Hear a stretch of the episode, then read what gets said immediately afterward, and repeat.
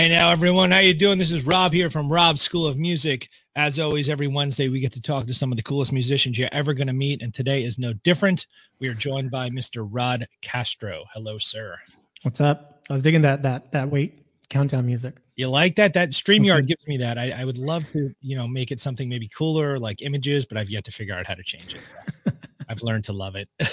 All right, dude. So so we are a music school, and um, you know, I I got turned on to you from Clubhouse, and my God, your resume is that of legend.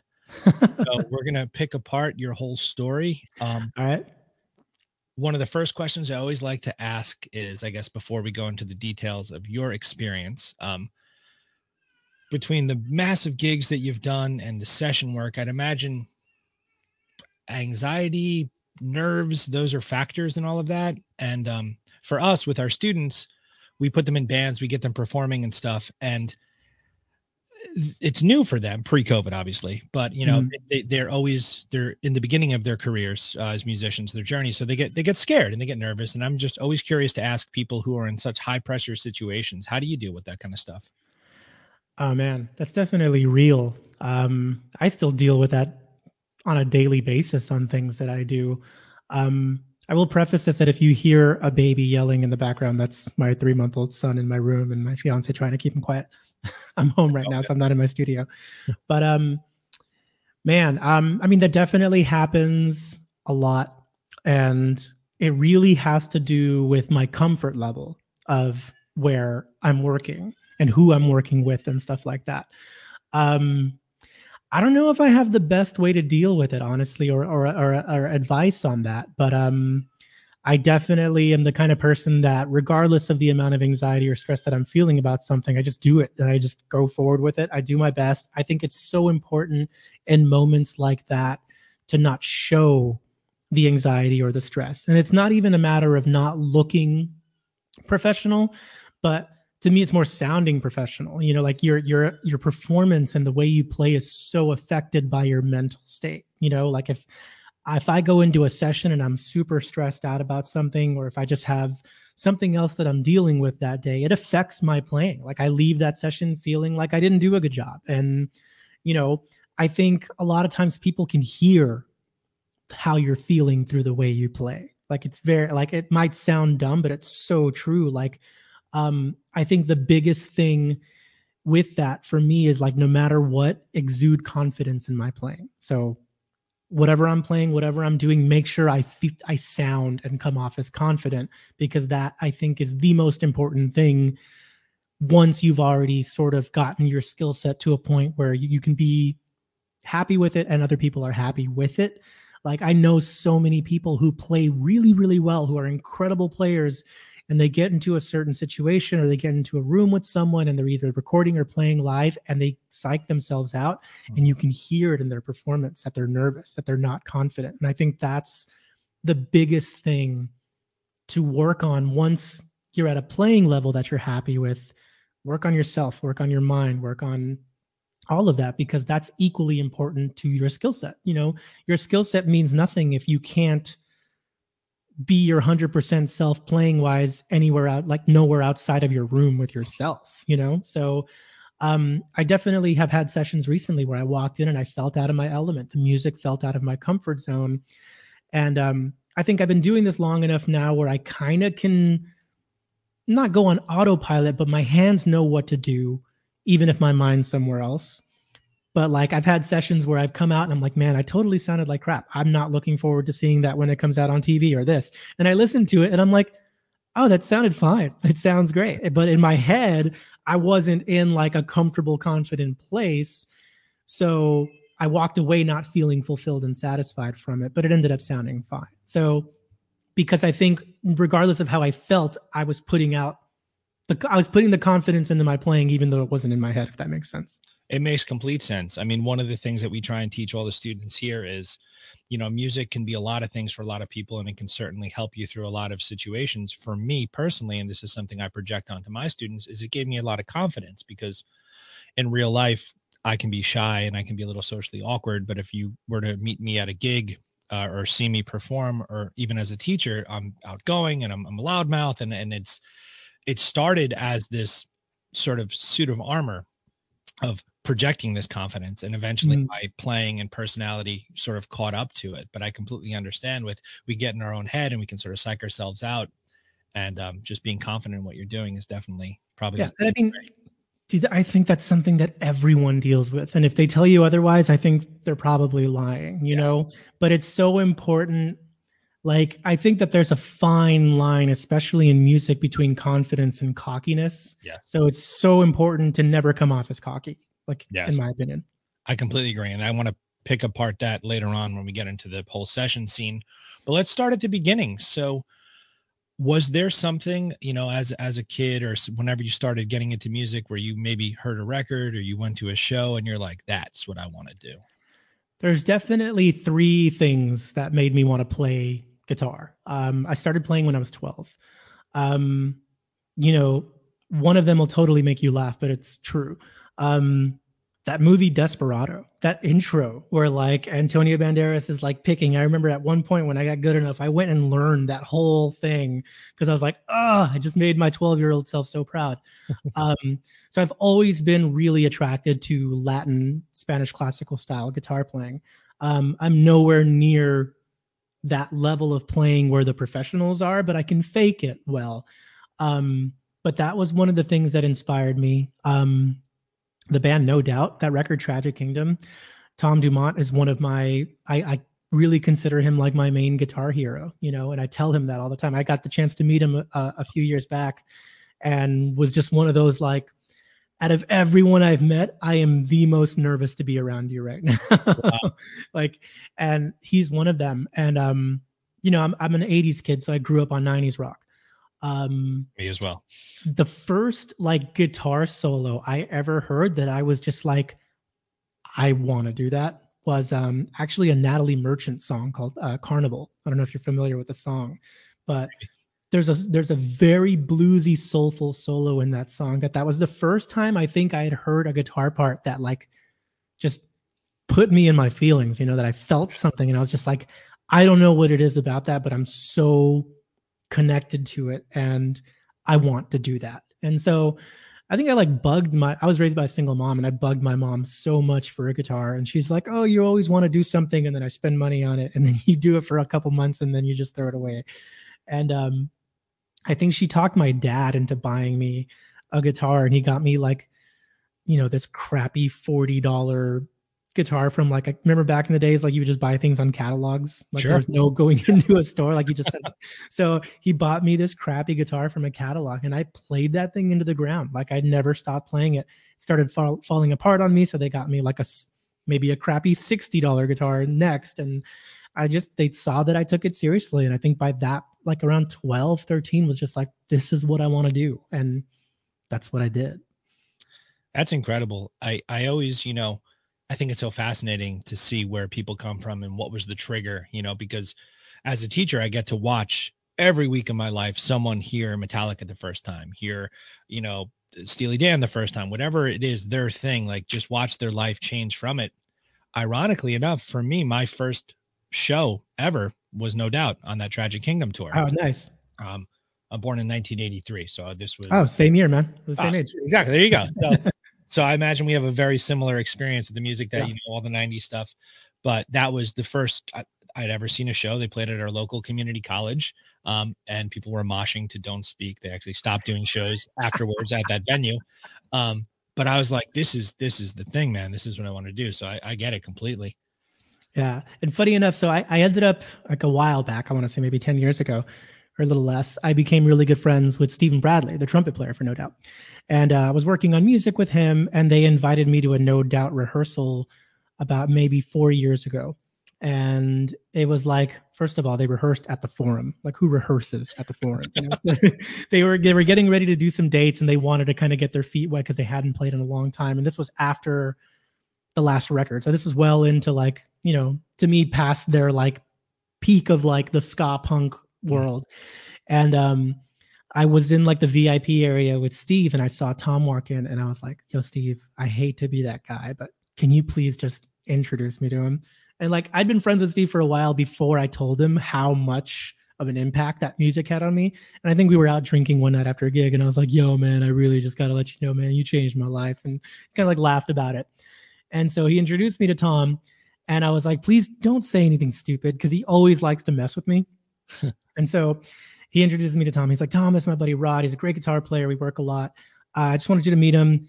he's your biggest fan. And he just walked away. And I was like, God, I hate you for doing that.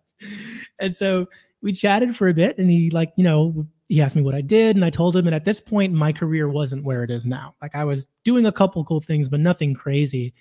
And he was just like, yo, man, I really want to get into session work. I don't do that. I just do this. He's like, can I get your number? I'd love to pick your brain sometime. And my head was just like, whoa. Like the dude who inspired me to play guitar is wanting to like pick my brain about what I do, you know. So, and he's just the nicest, sweetest guy. And now I don't even think he plays guitar anymore because no doubt's like done. He just like takes photos and he's a family dude. So, wow. But uh, I, you know, chat with him every now and then, and he's the nicest dude. And that's, you know, to me, one of the biggest full circle moments of being a guitarist for sure. Dude, that's a full circle moment few people get. So that's actually incredible. Yeah. What, how, um, trying to think the order in which I want to do this because there's so much cool stuff that's happened at this chapter of your life, and I'm just trying to build up to it. Yeah, sorry, my my my train of thought gets derailed, so it'll Dude, go it'll go in different I, ways. I'm completely happy if you tell a story for the next 50 minutes. I'm all good. This is your show. um, so this this is a question built into a triggering, hopefully, for stories. Um, we as a music school with our guitar students, we run into a brick walls often when it comes to trying to show them a bit of theory or, or, or reading, you know, standard notation or things like that. Um, because as guitarists, we can use tabs and chord charts and things like that to cut those corners. Um, me personally, I didn't learn to to read actual music till college. When I was like, "Oh, you have a music degree, you have to read music." Shit. Okay, I guess I'm gonna have to learn how to do that. Um, in your journey getting to where you are now, what was your music education experience like? And there is no wrong answer to that. Um, to be honest, I have none. Still to this day, I don't have any. Um, I I don't know how to read music. Um, I remember like you know getting into some of these more, I guess, complex musical songs in sessions and stuff where they would be like, okay, hit this chord, and I just didn't know what that chord was, so I had to like buy an app on my phone that was like, okay, he wants to hear like a C minor six. What is that? And I'll look it up and I'll just look up, okay, put your finger here, here, here. I'm like, okay, cool. And then I'll just do it enough to like know it. So at this point, I would say as far as my chords, I know up to the nines. Once I get to 11 and 13, I don't really know what those are. So a lot of times if I hear a chord, I can pick out the most important notes and play that. And they're like, cool, yeah, that works.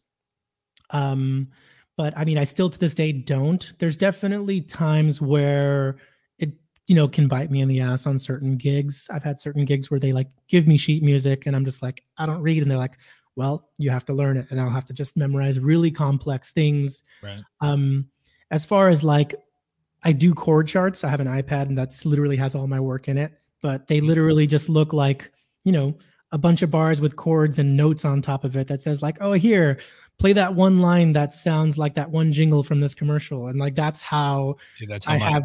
I yeah, it. that's how I memorize. Like, okay, yeah, that's what works there. That's what works there. But if I sent like people be like, yeah, man, you got to try for this song. I'm like, I do, but I don't because it will make right. zero sense to you. Like I just have my own way of of doing that. But I I'm not like a person who's like, oh, you don't need theory to do this. I feel like I've benefited from not going to music school in some ways and i feel like there's other ways where it would have benefited me greatly so i think really you know it depends on what you do with it i, I feel like i know a lot of people who have gone to school for music but haven't done anything with it and people who haven't and have done a lot so it's really it has more to do with your drive than your knowledge sure. but i'm not i'm never going to discredit you know going to school for music and learning the fundamentals of it all. Like I have every intention to do it at some point.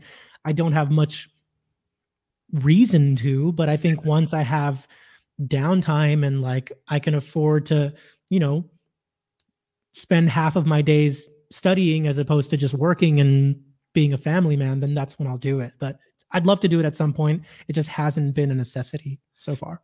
dude that is that is i mean i i've asked that question in a roundabout way to almost every person i've spoken with and um nita strauss had a similar answer to yours in that like i can do what i have to do but that's what i you know you never had to go past it and i with the school here we kind of develop programs specific to what people are looking to do so if they want to go down that direction i have another guitar teacher here who's a theory wizard and he'll wrap them in a knot before they know it whereas for me similar to you it's more real world application you know, what do you yeah. need to make it work at the gig? And it's more about being, you know, obviously able to fulfill the needs of whatever is asked, but also just being cool, knowing how to hang and just make, you know, do the yeah. job. That's so much of having a career in music. Like right. I don't I don't think um you know there's places like MI out here and I think they can prepare you and definitely give you some valuable resources but the best pairing to a musical education is just real world education. Um, and I don't think enough schools prepare people for what it's like when you're actually working in the industry. The fact that you just said that shows me that you're one of the schools that does do that, but so many don't.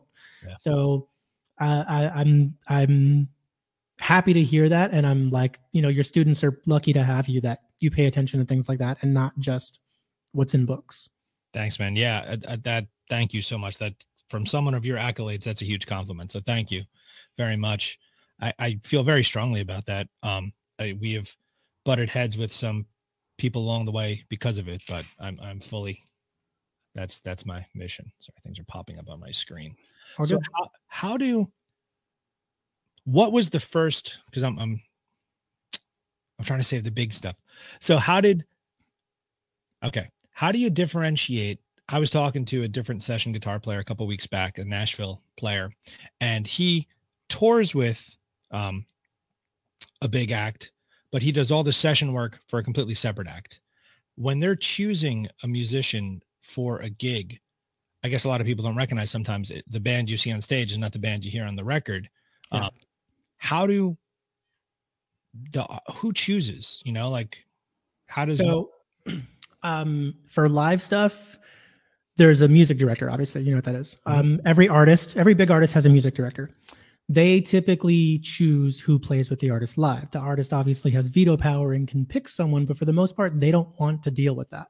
So you know beyonce i think is the rare case that has a music director who's also her producer on her records. So that's how i'm able to kind of switch between both with her. But every band you know or every artist sorry let's say any artist, they have a producer who produces their record. The producer of that record is going to choose who plays on that record. Um, the producer will probably have absolutely nothing to do with her live world. Um, and the reason why I think there's a big separation between the two is because producers are producers, music directors are music directors. Um, producers have their people that they work with, that they work really well with, and there's already chemistry, there's already gel there. So I would try to imagine a producer working on a record is either going to call his main guys or someone that they refer who knows will be a good fit for that situation because they don't want to spend a day in the studio getting to know each other because that's just a waste of time. So they want someone who comes in who already is familiar with them, familiar with their workflow, who's able to get in and out and give them what they want because in the studio literally time is money. Mm-hmm. So I think that's the big separation between that. You know, with with live and touring, the music director wants guys that they know can take direction really well, learn things really fast, retain information really fast. Like live and studio are two completely different skill sets. Um, in the studio, it's not so important to memorize something or to be super flashy because that doesn't make it on a record. Parts make it on a record. So, like if you watch any artist, their live arrangements are going to be so different for the most part from their albums. And that's because live, they want this crazy in your face, all the bells and whistles, bands doing crazy runs and solos and stuff that you don't hear on the record. So, a lot of times, people who specialize in the live world aren't the same people that specialize in the studio world.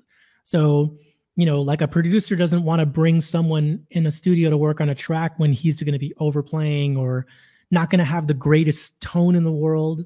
Um, that's another thing that, you know, like live, unless you're a musician, you go see a band like the general people who are in that audience, they're not musicians. So they're not going to be like, oh, that guitar kind of sounds like crap. It doesn't sound as good as the one on the record. Does it? Like you're not, people aren't going to pay attention to that, you know? And I think on a record, people will pay more attention to that because they're fully immersed in just the audio portion of a song because that's all they're listening to. Great. Live, it's a whole different thing. So I think that's the main reason why is because in a re- in a studio on a record, the producer is basically at the helm of everything and basically the artist gives the approval and stuff like that. So it's all a matter of who they want to work with. You know, like I'm lucky that I do both, but I work with producers who don't work in the live world, and I work with music directors that aren't in that world of studio stuff where they're like producing for huge artists because you either do one or the other. Most people don't do both. Right.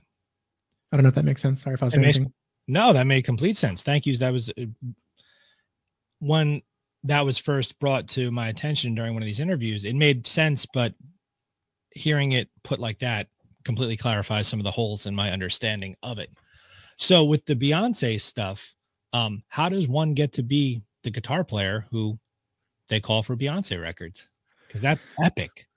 Um Grammy award winning Beyonce record. Congratulations. Thanks. um I mean, it's it's the one thing that I tell everyone. It's like it's all about your friendships you know I, i'll give you i haven't given anyone the story of how i got into that camp um mostly because i don't know how much i'm allowed to talk about because i'm on an nda gotcha. but i think i can give like sort of just a very brief non-detailed way of how that happened. Um there was a studio that i've been working at for a long time. Uh, they needed an engineer. I recommended a good friend of mine and he became the engineer at that studio and then he ended up engineering lemonade. And he ended up leaving the studio working with them. He does all their, you know, studio stuff. He recorded, you know, the homecoming performance that was on Netflix. He rec- he's basically their on-call 24-hour engineer. Um when her last tour finished, there was a show coming up that was initially supposed to just be a pre-record. They needed an acoustic player. Um he recommended me because I think the person that he was wanting to get on it was out of town and so he's like, Hey, who should I get on acoustic? And so my friend, who's the engineer who's been with them forever, he's just like, I got a guy you should call. So they called me for it. And I think I was like recommended as a like classically trained acoustic player, which just judging by our conversation a few minutes ago, I'm not. So it was the kind of thing like where I was very stressed out in that moment because I didn't want to look dumb. I didn't want to make a fool of myself.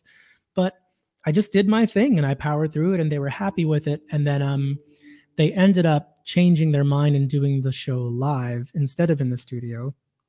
So I, you know, rehearsed for a couple weeks. We did the show and they were really happy with it. And, you know, the, like I said, this is the rare, this is a rare case where the, her musical director is also her producer. It's a guy named Derek Dixie. He's been with her for nine years and the guy is one of the most musical genius people I've ever met in my life. And I, I love the man. And, um, you know, we just got along really well. We were friends like immediately, like day one of being in the studio, we were cracking jokes and having fun, and the environment was just super fun. And, you know, when we finished that show, he was just like, yo, man, I love your playing. You're fun to hang out with. We'll keep calling you. And then, you know, he called me to work on some of his personal stuff at like shortly after that. And I was like, I'm so down. And like, I, you know, we just established a great rapport.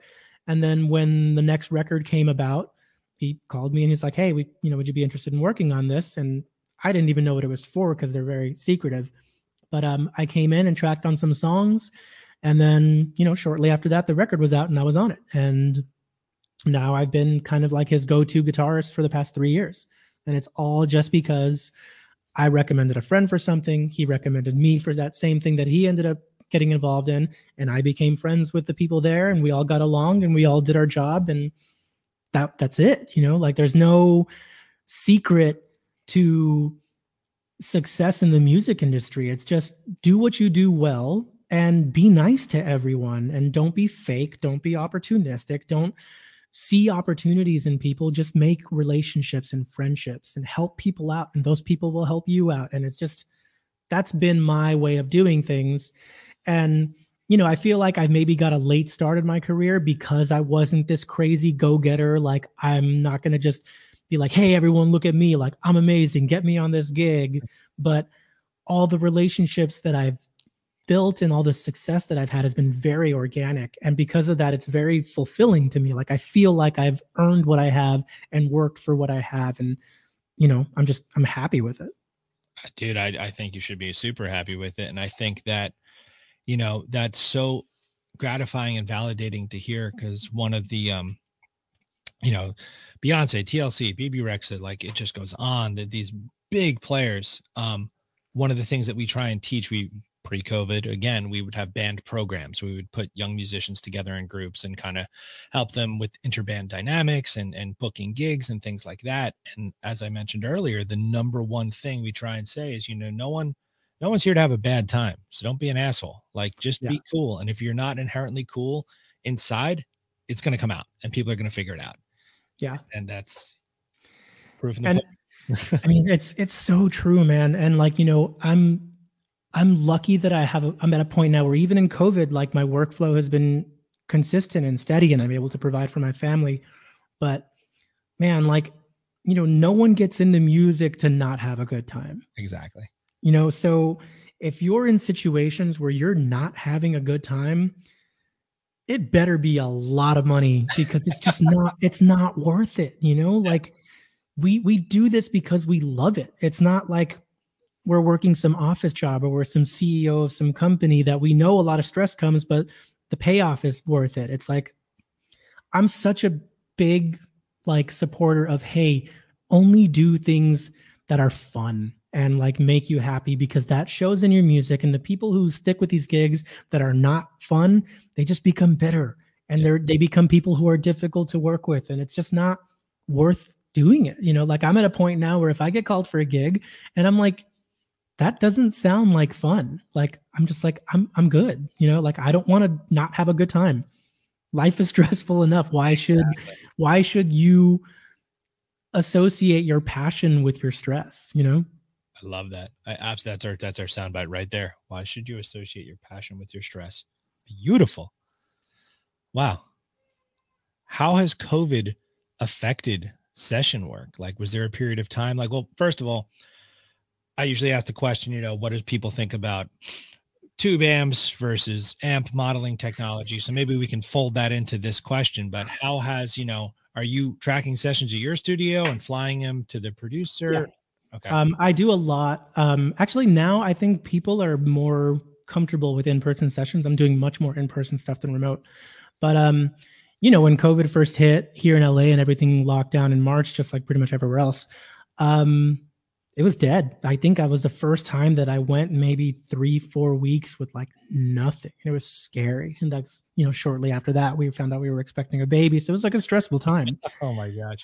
And um, but um, before the pandemic, I had really been putting a lot of energy into recording myself. Um, I do go direct, but I use tube amps. So I use the, I see it behind you right there, the UA OX box. I love, love that thing. Love I it. love that thing. That thing has absolutely changed my life for remote recording. Um, so you know, since most of my stuff is electric, that's what I use to record. I'm literally like my laptop right now is on my coffee table in front of my couch, and this is where I do 90% of my remote work. Awesome. Um, if I'm doing acoustic stuff, I have a I have like a rehearsal lockout that I share with a drummer friend of mine. And you know, we built an ISO booth in there. So if I have to track acoustic, I have an ISO booth where I can get quiet recordings and clean recordings. Um, as far as digital stuff, um, I do have a Kemper. I use I was using that on tour with Bebe Rexha. We were doing the um, the Jonas Brothers Happiness Begins tour in 2019. I use the Kemper on that. Um, sounds great. My buddy um, Michael Britt makes some of the best profiles that I've ever heard, mm-hmm. and um, I know the guys at Kemper really well. They're awesome. It's a great tool. Um, it's a great alternative for not using a real amp. Um, but now, even with Bebe, right now we're doing a lot of like live stream, not live stream, but just like pre-recordings for things to be streamed. I'm using the UA with it. I bring a combo. I bring my UA. They don't want stage volume, so I'm on ears, and it sounds great. So that's that's like if I can't use a, an amp on stage, I'm using the UA because it just sounds incredible to me. Yeah, I I was I got this maybe two months ago, and uh, so at the school we have a case out in the front with all my guitar pedals and I let the students take them out and borrow them like library books. That's awesome. It's really do you, have, awesome. do, you, do you have like pedal cards instead of library cards? you know what? I joked about that before. It's actually still the because uh, we're in New York, so we got creamed just like you know California did in the beginning. Oh yeah, you guys got hit hard first. Yeah. Yeah. The second COVID death in the state of New York occurred in the town where the school is before New York City got crazy. So like, so there's still still some students have pedals from a year ago. But anyway, um, you know, we're always this hot debate between the digital and the not digital. I love my amps. I have an Axe FX here. I had a Kemper at home for a while, but I sold it. Um, but this UA thing changed everything because now I can use my amps and get everything I want, and it's just a brilliant piece of technology. I love it, man. I use it every day. Like that's it's completely changed my life. And like I was just going kind of just going S/PDIF into my Apollo. And then I went into a studio recently with a good friend of mine named Mike Bennett. He's an incredible drummer. He was been Richie Kotzen's drummer for like ever. Oh wow! And um he was having me go through some outboard gear and I'm like, man, like why does it sound so much better in your studio than it does in my home going through nothing? And he's like, you need to run it through some mic pre's and this and that. So I'm using the UA 1073 mic pre now.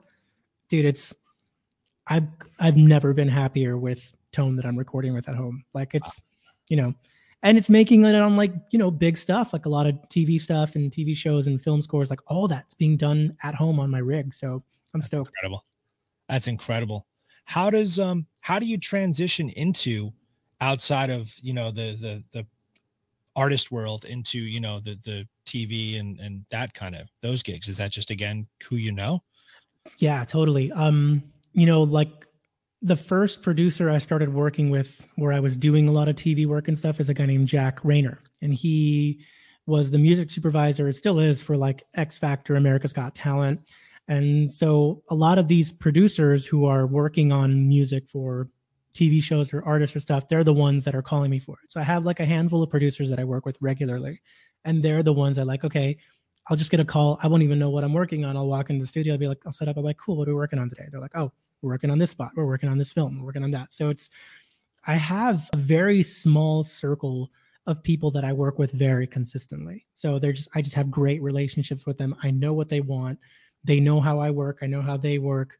You know, That's incredible. I'm tracking stuff remotely for them. Like, you know, like when technology now has gotten so much better. Like I use, I do a lot of remote sessions on Zoom and I use something called Loopback. I don't know if you're familiar with that. Yes. But um, yeah, so I have my DAW feeding into Zoom with this as a talkback, and they're hearing me tracking and like, you know, it's like it's all connected. So they're hearing my DAW feed into their Zoom feed along with what I'm playing with like the click tracks. So they're literally hearing everything I'm hearing as I'm tracking, and they're able to kind of be like, okay, yeah, I like that, I don't like that. So it's really, it's so close to being in the same room with someone. Um, it just made things a lot easier. Um, I'm totally getting off topic, but um, No, yeah. I, a lot of the out. I love it. yeah, a lot. Um, definitely, just the producers that I work with are the ones that get me on there. Like when people tell me, like, "How do you? How'd you get into this? How'd you get into that?" I'm like, I got a phone call, and this is what I worked on. It's like so. I've gotten to a point now where all my work comes to me, and then just I'm really lucky that these cool opportunities pop up. But dude, see, I think that's so inspiring to young musicians starting out. You know, another thing that we try and put out there to to the young musicians that we get to work with is just because you pick up your guitar and I wish the best of everyone. I don't mean this as a negative, but you might not become the next Eddie Van Halen or John Mayer, but that doesn't mean for a second that you can't make a good living playing music. And Yeah. it's just being open to all these things. Maybe it's session work on the side and then you're going to back up an artist at some cafe on your acoustic guitar whatever it is like music can become this all-encompassing thing. Just get all your pots on the stove and whichever one boils that's the one you got to grab at. But just to hear you know you're in a place where huge artists and huge gigs you're the one they call. Like that's that to me is a dream situation so really cool. Yeah, and I mean, um, the one advice I'd love to give, you know, your students, which I'm sure you have touched something on this at some point as well, is, man, do not let social media dictate your success, and don't let it drive you. Like, I, you know, like a lot of younger, up and coming, aspiring session musicians will hit me up on Instagram, and they're like, "Yo, man."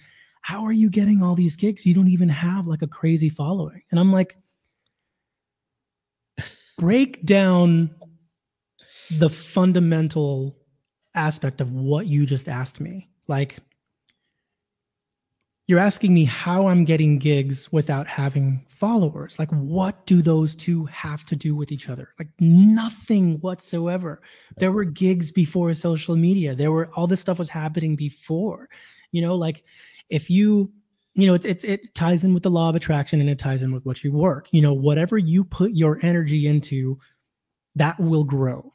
Yep. You know, if you put all of your energy into building a following on online, you're going to build a following online. But that's not going to get you work because that's not what you're putting your energy into, you know? So it sounds like super hippy dippy, but it's true, you know? And I've never put much, I've never put much energy into that, you know? Like it's grown very slowly and steadily, but I'm not putting content out every day because that's not what I want to do. You know, like I don't want to be an Instagram guitarist. And if that's what someone aspires to, then great. And you'll meet that aspiration, hopefully. But my priority is to work and make a living and provide for my family. And that's what I do. I love everything you just said. I love that you said hippy dippy because when I go on off tangents like that, that's exactly what I said. That exact phrase. Um, you're totally right, dude. Like Instagram followers having that doesn't pay the bills. And and that's the reality of it. Being famous doesn't come with a paycheck. Working comes with a paycheck. And a paycheck allots you the things you want in life. Some actually I have a, a video coming out about it on Friday. Um, I run across all the time students being very intimidated by what they see some of these Instagram guitarists doing. And I try and tell them, you know, that person who's doing that thing that seems so incredibly impossible, A, What's the market for that? Imagine hearing that in a song. You're not gonna. B, maybe they're born with some talent that you and I don't have, you and him doesn't have, whatever. C, maybe they're not even really playing what you think they're playing. Maybe they're miming to a pre-recorded thing that took them 10,000 hours to, to tape. Like you just don't know. It's a lot yeah. of smoke and mirrors. And I always say to, and that's the theme of this thing that I got putting out is you have to choose to be inspired, not intimidated. Don't, don't let it. Yeah you know like i'm i'm so you know like I, I find so much of what people do online so impressive and i'm like man that's unbelievable that you are able to do the things you do. And you know like i'll even joke i'll be like yo man you make me want to put down my guitar. Like there's no way i would ever be able to do that but i'm okay with that. Like i'm okay with not i'm like i'm find it inspiring that i'm constantly around musicians who run circles around me you know? But the one thing that I encourage everyone to do is find what makes you unique. Everyone has something unique to offer with their instruments, with their playing, with everything, you know, and find a way to be a chameleon with that, to be able to take what you can do and what you do well and apply that to anything that you work on, anything you're a part of, and do it in a way to enhance the music, not to show off, but just to add value. You know, yes. I'm I'm, you know, I've done this recently as well. Well, I'll get asked to work on tracks that I'm like, man, this song's amazing. I'd love to work on it. And I'm listening to it and I'm just like, it doesn't need me. Like, there's nothing that I can add to this that I feel is ha- enhancing the song or adding to it. I'm like, if I add something, it's just be- it's just adding the sound of a guitar. It's not helping the song in any way. In fact, sometimes it can be taking away. And I think it's so important to be able to to do that, you know. Um, and I've done that very recently. I'm just like, hey man, I tried. There's nothing I feel that I can add to this song. I love it so much. It doesn't need me. Yeah. Um, and so that's what I think is so important as a musician to do in this world is to be selfless and to know when like to not just think about yourself, to really live in servitude to the music and having that mentality will really get people who value that calling you for work. Amen to that, brother. That was I couldn't have manufactured it in my mind any better. That that's the name of the game. Thanks, man. All right, let's do some gear stuff. So when you get called to a Bebe Rexha gig or session, what what do you bring with you? Like I, I bring the same thing everywhere. I have a pedal board. Um, a, one of my best friends, his name's Johnny Gomez. He uh, just started his own company called Cute Rigs, and you can find him on Instagram. And he built me like a custom pedal board, and it's freaking beautiful. And I basically just had him build me a board with every pedal that I absolutely need for any situation. So that's my board. I don't have multiple boards. I don't have a B board. Um, I bring that everywhere. Um, I use Bogner amps. I'm really lucky that they made me my own kind of one off signature amp a while back. That's just my sound and my tone and works well with everything I use. And I mean, I, it's funny, like I go into sessions and I, I kind of just use the same sound and the same drive pedals on everything that I work on. I just let my fingers sort of dictate how it sounds. Like so like you know, you know, so much of your tone is in your fingers. Yeah. So I actually do very little tweaking and dialing and adjusting. Um but I also think that at this point people are calling me for my sound. So I'm able to I just bring the same thing everywhere and I have everything that I would need on my board and I carry like a little mono tick bag with like extra pedals in case I want something that's not on my board. But um yeah, I, I it's very it looks complex, but it's not. It's pretty simple, but it's very versatile. So I'm able to kind of just with my board, and I'll usually bring one of my Novos or I'll bring a PRS, like a usually like a humbucker guitar with, with the single coil splits on it as well if I want to get thinner sounds. And that with that, I ha- kind of have like my Swiss Army sound with that. Cool, cool. Yeah, I saw in, in the picture we used for this that uh, what's that 594, right? Uh, the white one. Yeah, that's a, that's a DGT, the David Grissom oh, one. even sexier.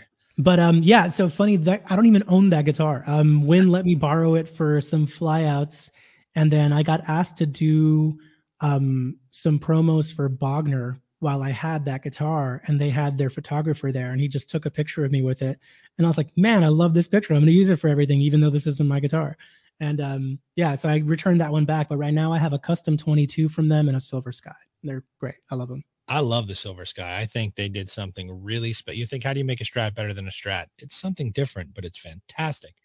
Eh, you know, I'm not a Strat guy. I'm not a single coil guy. I definitely need to have one. Like, um, you know, I've been doing a lot of stuff with Bootsy Collins, and a lot of times he's like, "Give me that Nile Rodgers vibe," and I'm like, I can try to split my coils and get close to that, but it's not the same thing as like that second position on a Strat. You know.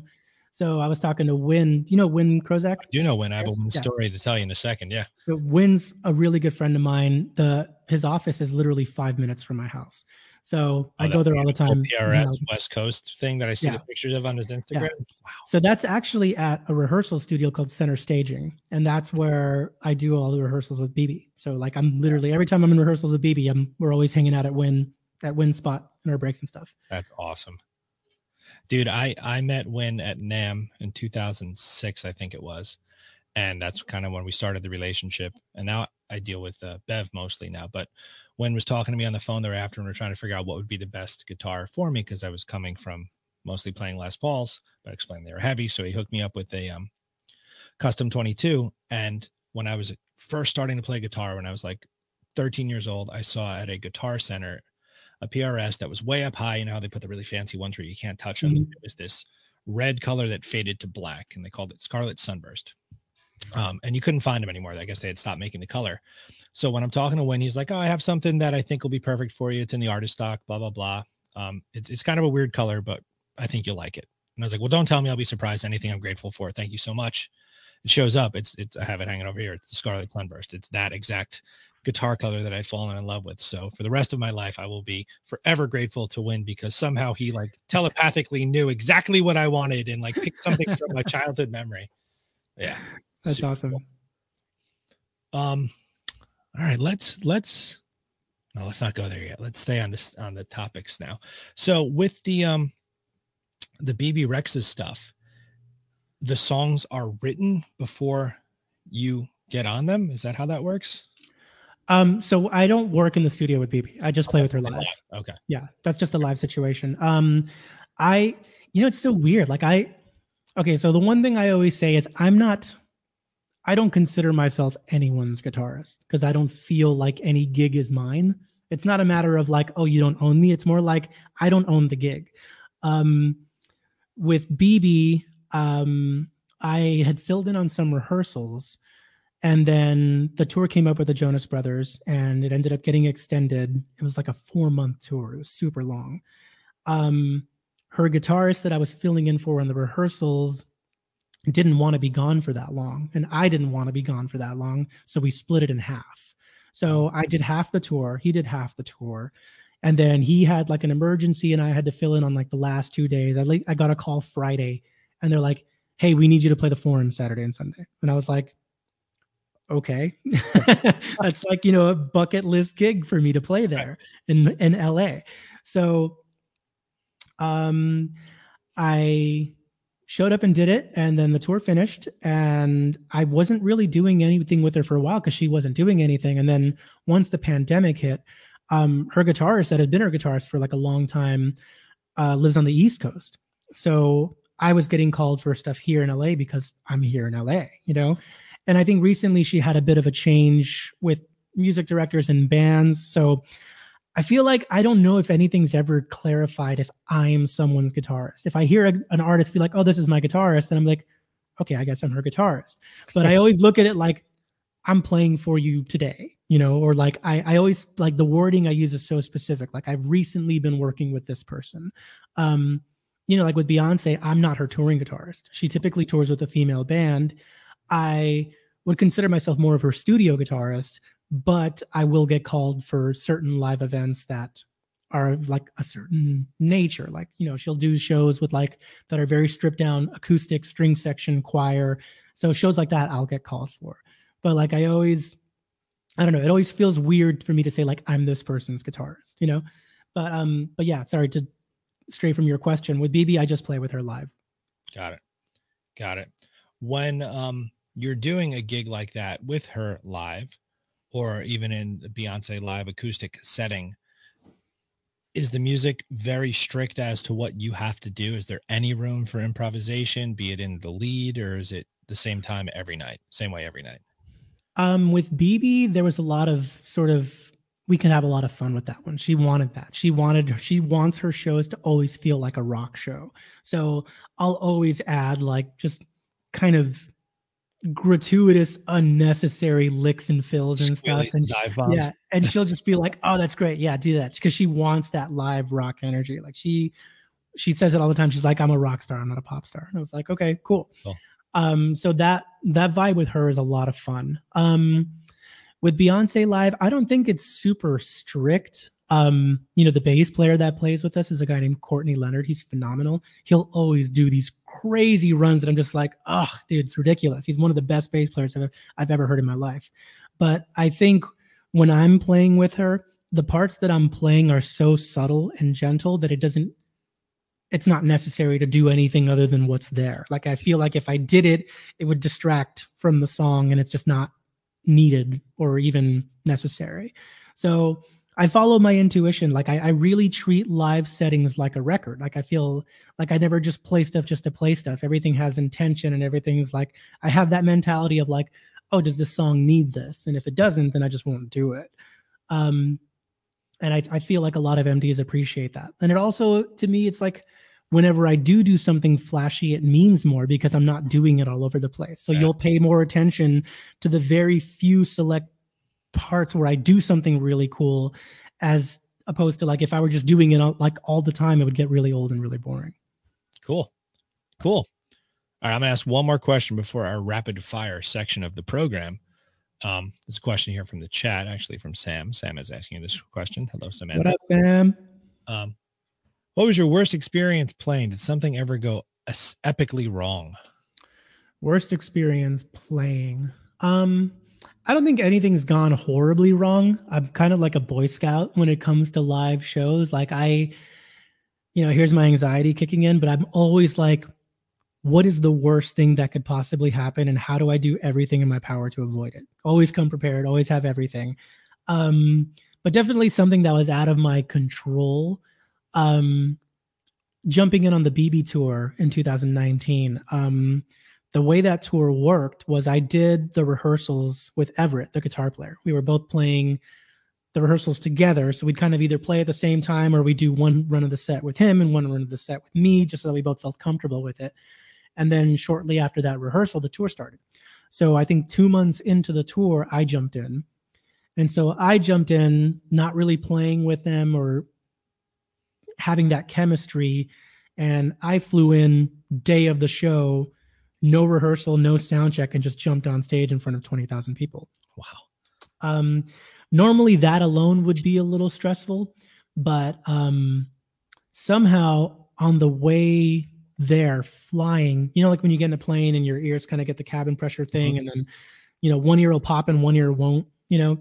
So when I got off the plane, one of my ears didn't pop. And I was like, this is weird. This never happens. And I kept trying to get my ear to pop. And I was almost completely deaf out of one of my ears.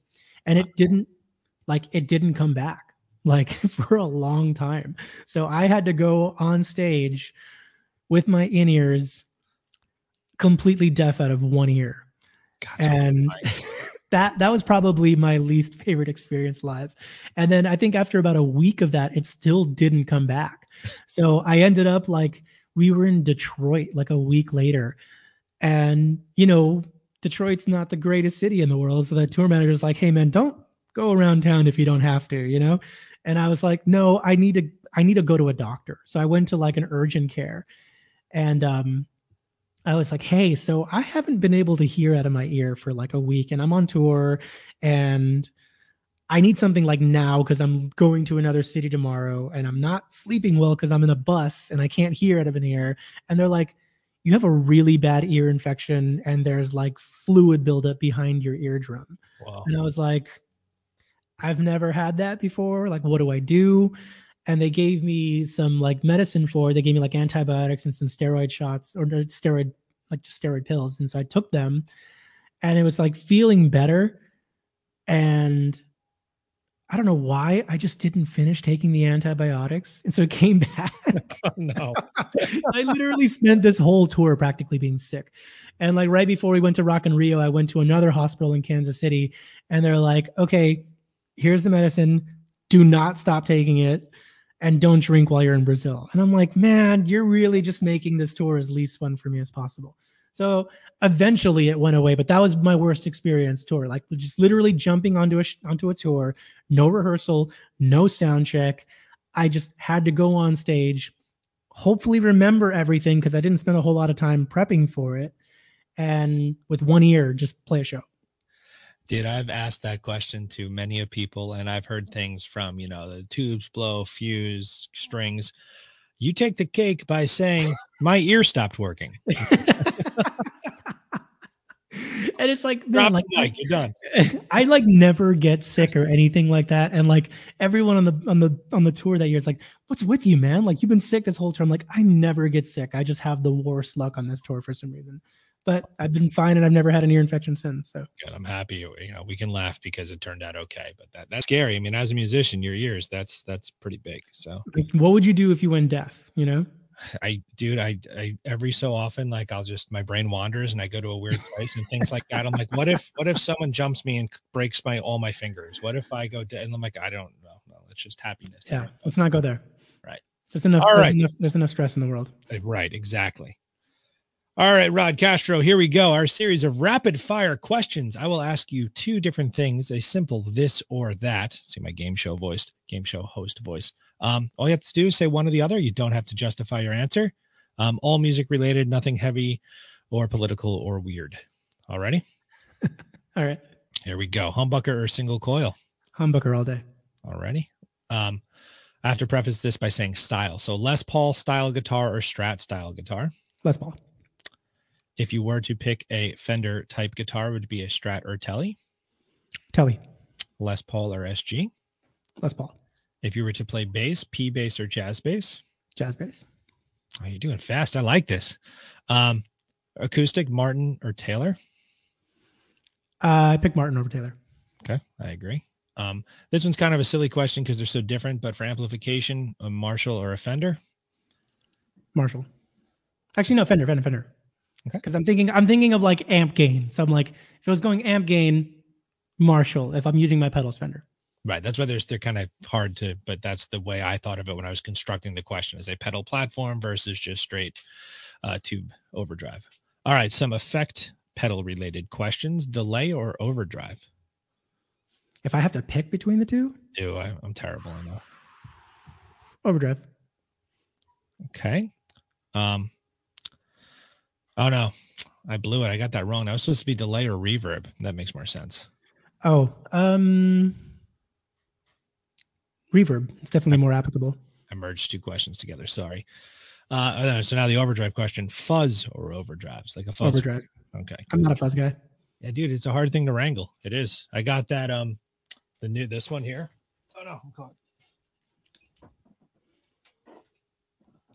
This. Oh, who makes that? This so Zvex did a collaboration with uh, Chase Bliss Audio for that new oh, nice. movie, and it's called the Bliss Factory. So it's like a whole bunch of knobs and buttons. I can't figure it out.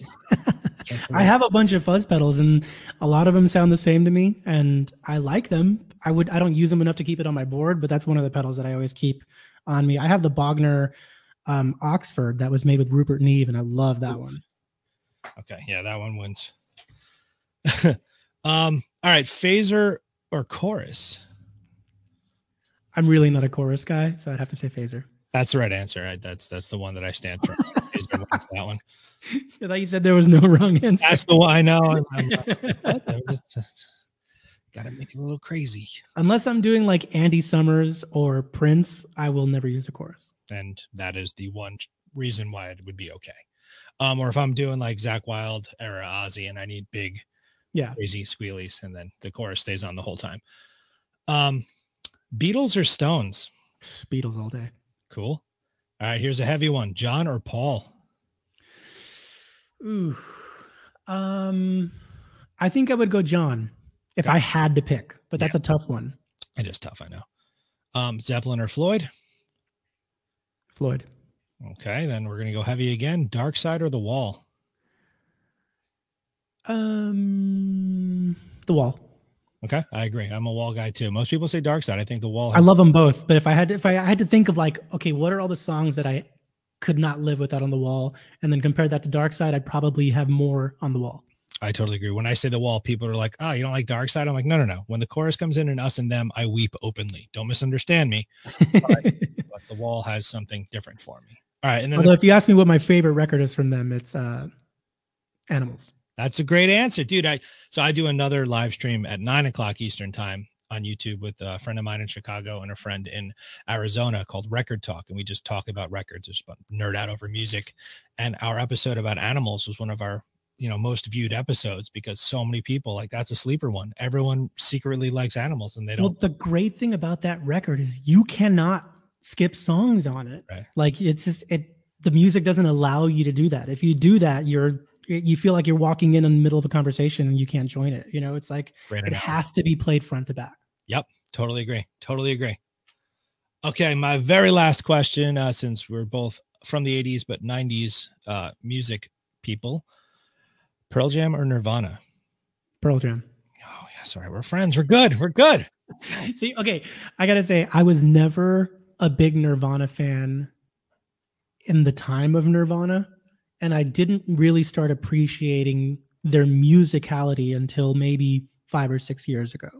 Dude, I, I, I go. No, no. We're gonna I was gonna say, I think I, you know, like I'm the kind of person that if there's too much hype about something, I'm like, I don't there's, there's like I feel like I'm not going to enjoy it. I'm not going to enjoy it because everyone around me is enjoying it for me and like pushing it on me kind of thing.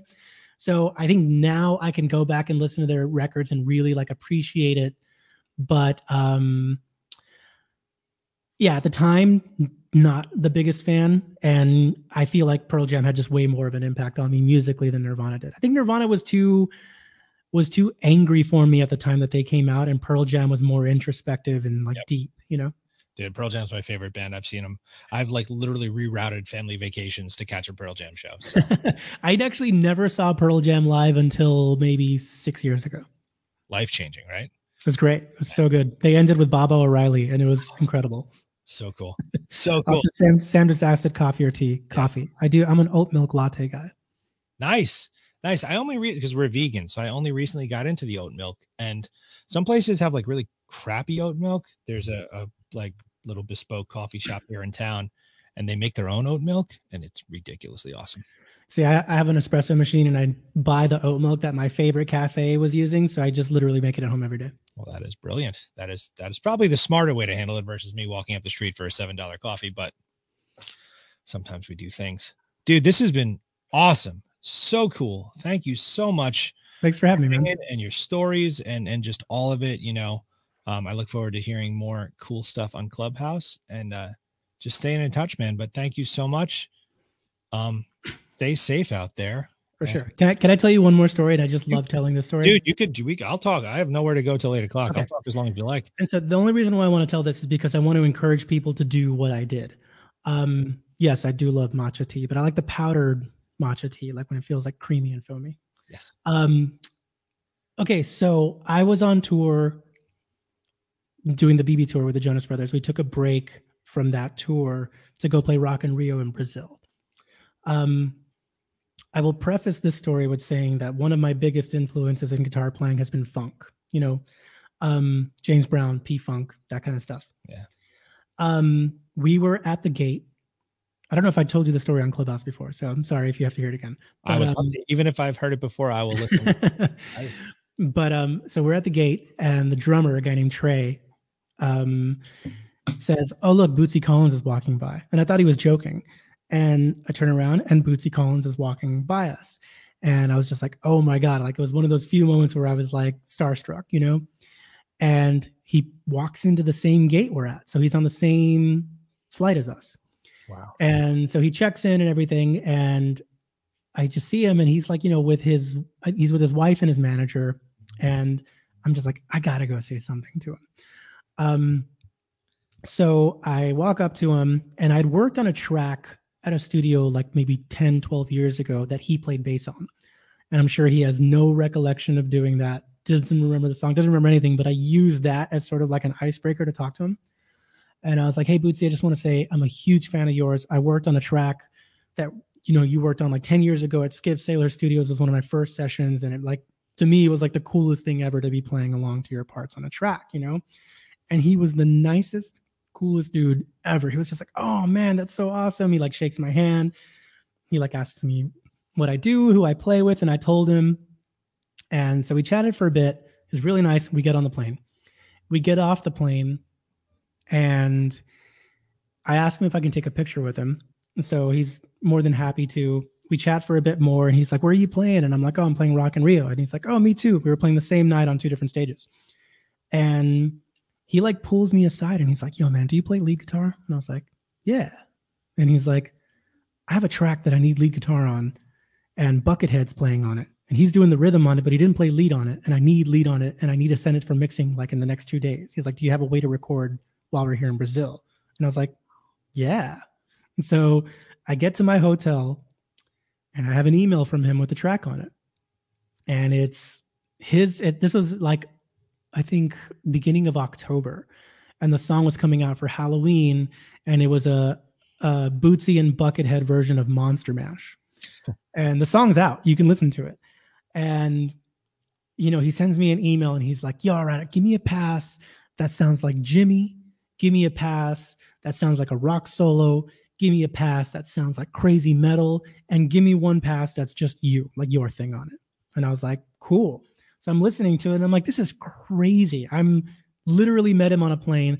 I'm in my hotel room tracking on a song for him like two hours later. And man, I was losing my mind trying to like channel Jimmy on one thing, channel this on one thing. And I'm like, is he going to like this? Is he going to like this? And I spent like an hour just deleting takes after takes after takes because I was like, this isn't good enough. This isn't what he wants.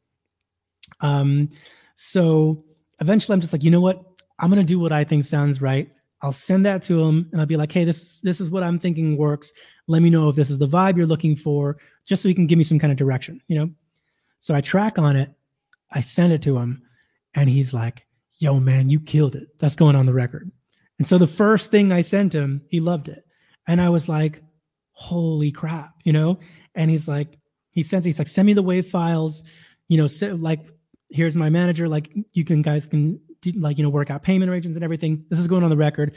I love your style. I love talking to you. I want to keep working with you in the future. I got something coming up that I'd love for you to be a part of. And I was just like, are you kidding me? You know, like I remember being young and like listening to these like James Brown records and P Funk records that he produced, and I'm like, to me, that's what made me not want to focus on lead guitar because these rhythm parts, the fact that these people can play the same thing over and over and it never sounds boring and it always has this intensity and pocket to it. That's what I geared towards as a musician, you know?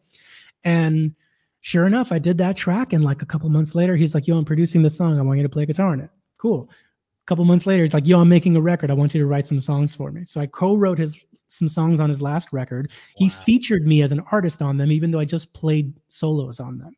So if you look at this record called The Power of the One, track three is called Slide Easy, and one of the last ones is called Stolen Dreams. Like my name is featured on the track just because I played solo like some solos on it and wrote them with him.